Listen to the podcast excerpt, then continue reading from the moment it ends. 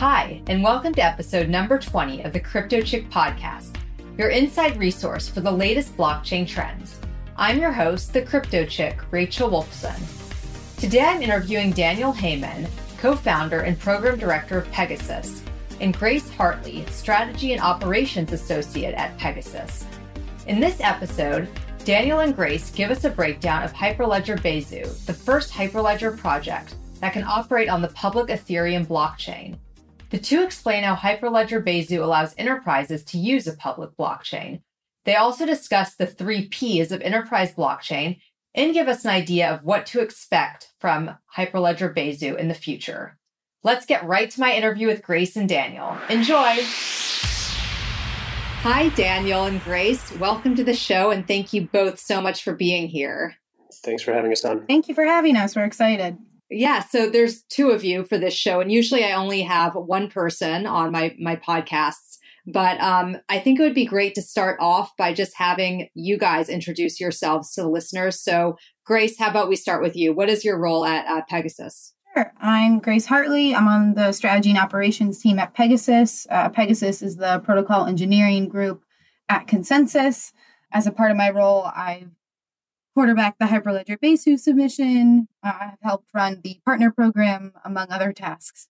So, my name is Daniel Heyman. I'm program director and co founder of PegaSys. So, I work very closely with Grace and everyone on the strategy and ops team, as well as our product research and standards team to help make PegaSys what it is. Awesome. Sounds good. So, I think our listeners would love to know more about PegaSys. So, maybe start off by introducing us to that and then we can talk a little bit about uh, Hyperledger Besu. So PegaSys, Grace started to say, is the protocol engineering group here at ConsenSys.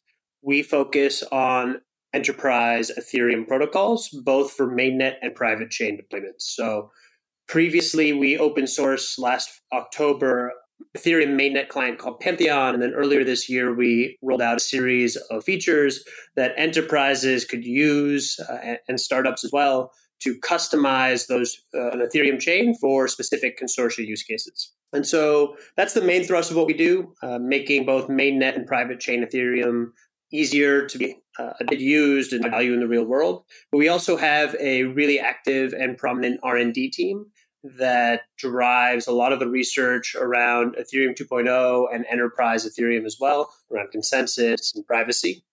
And so this is really all about making sure that what we're building today uh, is set up for success in the future and bringing some of the latest ideas uh, on the technological frontier into the product as soon as possible. Awesome. Sounds good. And Grace, uh, can you talk a little bit about Hyperledger Besu?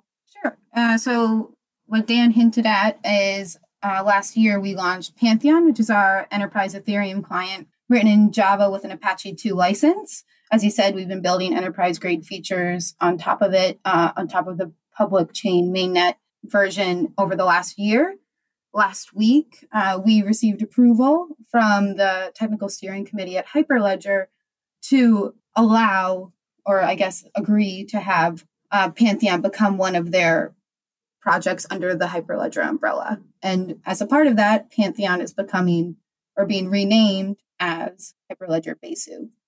Got it. And I mean, this is really uh, revolutionary in a way because this is the first blockchain project submitted to Hyperledger that can operate on a public blockchain. Exactly. We think this is pretty exciting um, because we at PegaSys, as Dan also mentioned, we've had a vision over the last few years of seeing, you know, public chain use cases being used in enterprises in the future. And we think it's pretty exciting that, you know, it's not only us that's seeing that vision now with Hyperledger accepting Hyperledger Besu, formerly known as Pantheon, last week. But it's also them acknowledging that they see a future within enterprise use cases for public chain. Um, right. And, and I mean, I find it fascinating because I focus on enterprise blockchain. And usually, usually when it comes to public blockchains, enterprises shy away from that. They really don't want to have anything to do with that. So this is really revolutionary and it's really interesting, which is why it's making news lately. Mm-hmm. But my question is so are Pantheon and Hyperledger Besu the same? And if they're not the same, what are the main differences between the two? Question. They are the same. Um, so what we are doing uh, right now, since we've been approved, is we are moving the repo that currently houses Pantheon to Hyperledger and it will be renamed as Hyperledger Besu. The code base doesn't change with the submission, but the uh, governance and processes around it and the stewardship uh, of having the Hyperledger community around it, that's what changes. But the Pantheon to Hyperledger group uh, to code base it, it is identical. I see. Okay, good to know. And then Hyperledger Besu is an Ethereum client. What exactly does this mean? Ethereum isn't software. Right? Ethereum is really a specification on how nodes in the network can interact, share state, update state, um, and process smart contracts. And so there are a number of different implementations of that specification. The most widely used one is called Geth, which stands for Go Ethereum. There's another one that's very popular called Parity. And we are a third one on the market uh, that is being used to run a mainnet Ethereum node. There are others available as well. There's a Trinity client and, and a bunch more, but uh, Parity and Geth are the main two out there. Hyperledger Besu uh, is different than those in the sense that you can then add on additional features to customize vanilla Ethereum for enterprise use cases. Hmm, I see. Okay. And then in terms of adding on those features, what exactly does that mean? I mean, what are, what do those features look like that if that enterprises would be interested in having? Yeah, absolutely. So when we talk about enterprise Ethereum, we often talk about the three P's. So that's permissioning, privacy, and performance. Enterprise chains are usually permissioned, so not anyone can join. They're not like public mainnets. And so you need a set of features that make sure that the only nodes and accounts connecting to the network are the ones that are permissioned to connect to the network. So we have a suite of tools around permissioning, some that are node based, some are smart contract based, and really drive flexibility for the enterprise. The second P I mentioned was privacy.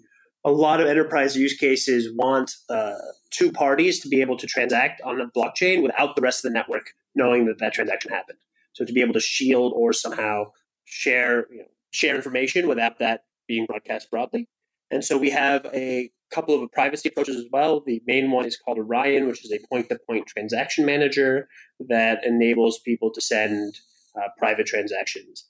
The third PM mentioned was performance. And so performance in the permission chain context means uh, really custom consensus algorithms because it's the consensus algorithm that's the bottleneck, the main bottleneck on throughput. And so we've developed a custom consensus algorithm for enterprises called IBFT2, which is a bit of a mouthful, but it relaxes some of the security conditions required on a public blockchain because we're not in that public environment. And in exchange for relaxing some of those conditions, we have a much higher throughput. I see. Yeah. I mean, obviously, that's a big um, challenge that needs to be addressed with enterprises using a public blockchain and in a private blockchain is securities. So that was actually one of my um, questions coming up is is how uh, Besu is addressing that. Yeah, absolutely. So there's what's going on today, and then there's what we're working on for tomorrow. So today we have privacy solutions for permission chains, so they don't run on mainnet just yet. Uh, that's what Orion is. But we're working on launching Orion on mainnet as well. Uh, we've designed all our tools to be mainnet compatible, Orion first. So we have a hope of doing point to point private transactions on a mainnet uh, network, hopefully fairly soon, uh, though we don't have a definitive timeline. Additionally, we there's a lot of incredible innovation that's happening on the Ethereum space. One of my favorite projects, for example, is called Aztec, which is a type of zero knowledge approach to privacy, and we have a partnership with them where you can run Aztec on a Hyperledger based node and really drive a lot of the privacy on mainnet that enterprise users want. And it's that kind of partnership, those kind of tooling, uh, and that sort of mindset to software that we can bring to the table that will make it, enterprises more confident and more able to use mainnets. And our, our vision long run is really to help drive enterprises onto Ethereum as much as possible. Right. That's wonderful. And I also read that apparently dozens of startups have already tested Besu. So, um, Grace, maybe you can answer that. Like, what has the feedback been so far? The dozens of startups that have tested it uh, have been since the launch last November, as I mentioned. So, a couple of the different use cases we have seen are capital markets, uh, financial services, uh, different tokenization opportunities. We've seen supply chain use cases and applications using um, using Pantheon or, or Hyperledger Besu.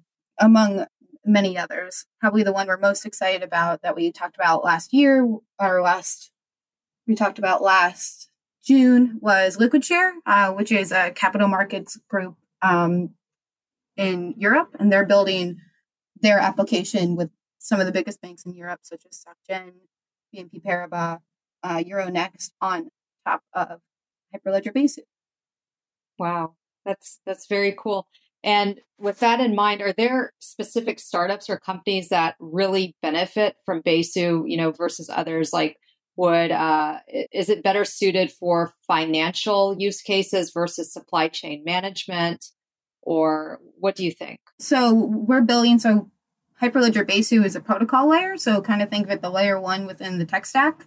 Uh, it is usable and basically industry agnostic or use case agnostic. What happens is then the, these startups will go ahead and build the application on top of Hyperledger Besu to then uh, cater to whatever industry or use case they want. So they can build an application for supply chain or uh, emergency health records or uh, payments on top of it, and it doesn't.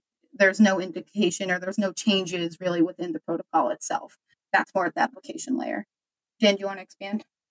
Yeah, so uh, all I would add to that is, as Grace said, we've the protocol to be use case agnostic. We're really trying to build the most robust, scalable, performant, customizable protocol available. But where we are seeing more traction is around financial services, particularly trade finance and capital markets, supply chains as well, and then a little bit as well in the healthcare space.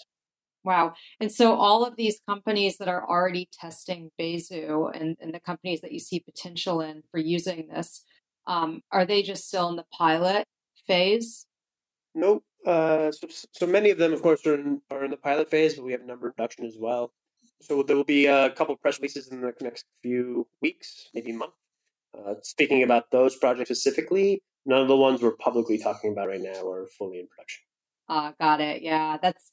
I was hoping you would, um, you know, break some news uh, for the listeners today, but I get it. If, if if you guys can't talk about it yet, um, that gives us something to look forward to coming up. So that's exciting news, also.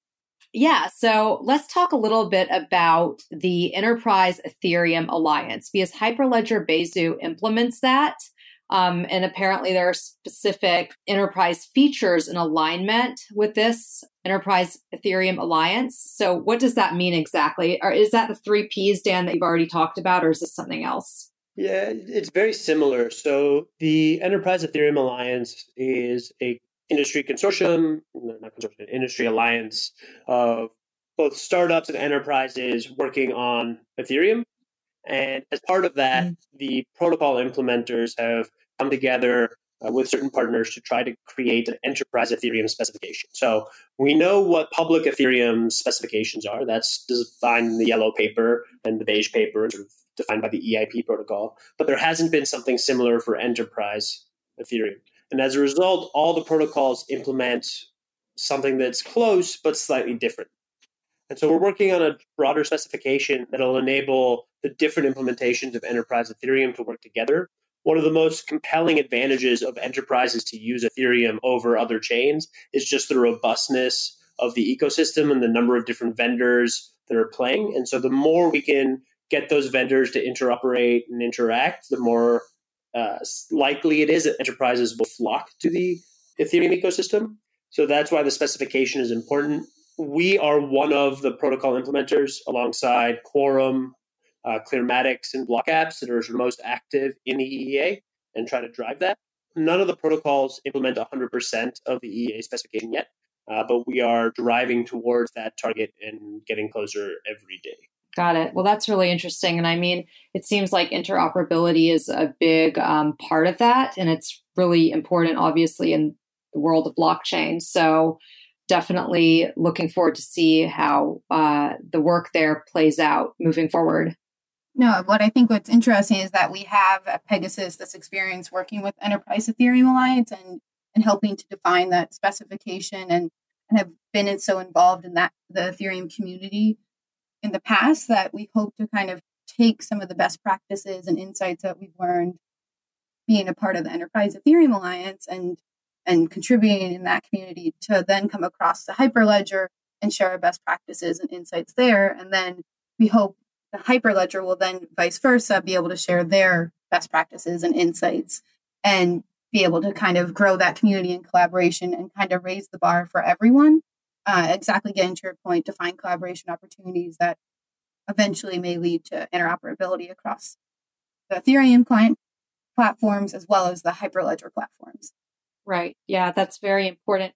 I also think another important aspect that we can talk about is open source here. And um, I recently interviewed Brian Behlendorf, who's the executive director of Hyperledger, and he kind of touched on how important open source is in this world of blockchain. What are your thoughts, both Grace and Dan? What do you guys think about open source um, and, and how necessary it is, I guess, in for blockchain? We are very committed to open source at PegaSys, and we think that for blockchain technology to succeed, along with prior technologies that you've seen that have maybe taken off, you need that open source community to be able to collaborate and find best practices, as I mentioned, and be able to create that community around it. I think as a part of that, as Brian said, open source community, there's probably, in our opinion, no better business blockchain open source community uh, than Hyperledger across the platforms. And we think that bringing an Ethereum client, the first Ethereum client, into the Hyperledger space that's really compelling to be able to say to the community at large, you know, Ethereum is committed to open source, PegaSys is committed to open source, and along with that, Hyperledger is supporting that commitment. Great. And Dan, did you want to elaborate on that at all? Sure. I mean, I, I don't think it's a secret that one of Ethereum's greatest strengths is the community that it has, and the community behind it. An active and engaged community means that there's more tooling, more innovation, more experimentation, also just as important someone to help troubleshoot and debug issues when you're up at tuning trying to figure out why something doesn't work. So we're big believers in community as a competitive advantage uh, and sort of as a differentiation against some of the other players in the space and we want to invest in that. And so there's a few different communities that we try to work with. So the first and foremost our primary community is obviously the ethereum one. But we've written hyperledger besu uh, from scratch in java uh, we're the first uh, mainnet Ethereum Java client that's compatible with mainnet right now. Um, and that's a huge uh, community, the Java community, that is kind of untapped in Ethereum these days and in blockchain broadly. So we're also doing a lot of work in the Java community to try and give them opportunities to get involved in Ethereum, start contributing, start playing around with the technology. And the final community is obviously the Hyperledger community, which we're really excited to dive into and start to collaborate with and learn from and share best practices. Right, and you mentioned Java. I mean, can you can you just talk a little bit more about that? Um, why why did you guys choose to write the code in Java? Is there a benefit here or an advantage? Advantage? So there is. Uh, there are a few. Um, so one, what I already mentioned is just the size of the Java community and the fact that there wasn't an avenue for that community to engage in Ethereum yet we really wanted to be that gateway and a conduit. Uh, it really the the pervasiveness of Java makes it really easy as software for it to be adopted in enterprise environments and enterprise stacks. It's one of, if not the preferred language of enterprises globally, if you had to choose one. But the other advantage is that it just comes with a whole ton of tooling right out of the box uh, to measure performance, to do some instrumentation. Uh, there's just a lot of tooling that comes with Java that's harder to find in some of the younger, newer languages that some of the other clients have been. Right, that makes sense. And uh, now that Besu has been admitted to Hyperledger, the code base still needs to be integrated into Hyperledger's GitHub code repository and the Rocket Chat work group um, to obtain certification from the Linux Foundation. So, do you know when all of this will happen? Is there a timeline for that? Yes, as a matter of fact, there is a timeline. Um, so we would like to integrate into the Hyperledger community honestly as quickly as possible. Within the next three weeks, we will have our Rocket Chat discussion, I guess. Yeah, Rocket Chat we will have up and running with our engineers engaging there. And then the GitHub repository will also be moved over within that timeline. So we can also say now that we're the mailing list is also available currently. So we'll be starting to send out messages through that in the coming month to engage with the community further and, and give them updates on what is happening with Hyperledger Besu, when our releases are, and how to get started. Great. Well, I'm sure our listeners are really um, glad to hear that, that there is a timeline. Um, Grace and Dan, do you have any other additional thoughts or any breaking news or any updates that you want to share with us? I think I would just say that we've had a really positive experience working with the Hyperledger community to get Pantheon approved and become a Hyperledger Besu. And we think it's really exciting that they were so thoughtful and diligent about the process itself. And I think we're just really looking forward to becoming more engaged in the community and uh, becoming that open collaborator and active, uh, I guess, active member of the community there. Dan, did you want to share any additional thoughts? So we have a lot of uh, exciting partnerships and use cases that are ramping up, and um, unfortunately, I can't speak about them yet. But sign up for the PegaSys newsletter to to learn all about all the things that are coming down the pipeline. I guess is my my my thought there. Yeah, I mean, I think all of this it's it's very new. I think the news was released last week or maybe the week before. So I think, you know, basically what we have to do is kind of just stay tuned for updates because I'm sure there's so much information that's going to start coming out. Um, and you guys obviously can't make it public just yet, but I think that there's a lot to look forward to. So definitely signing up for the newsletter that you mentioned. Um, I'm sure it would be very, very useful. Um, also, Grace and Dan, if our listeners did want to continue to stay up to date besides the newsletters, there are Twitter or can they follow you guys somewhere? How would they connect with you? A great source for PegaSys News is our newsletter, as Dan said, it's at uh, pegasys.tech. And then our Twitter is very active and we love new followers, and it's PegaSys Eng. So P E G A S Y S E N G. Wonderful, wonderful. So we're almost out of time, but I think this has been a really great interview with both of you. Um, I think it's really helped our listeners learn more about Hyperledger, Besu, and and what's to come. So thank you both for being on the show. I really appreciate it. Thank you, Rachel. Thanks for having us. Thanks so much for joining us today. You can find further information in the show notes to learn more about PegaSys. And if you enjoyed listening to this episode of the Crypto Chick podcast, please be sure to subscribe to the show. You can find it on Apple Podcasts, Google Podcasts, and Spotify. Also, if you have time, please leave me a review. I enjoy hearing your feedback. You can also reach out to me on Twitter at RachelWolf00, on LinkedIn, or on Instagram at Blockchain and Bikinis. Thanks for listening. See you all next time.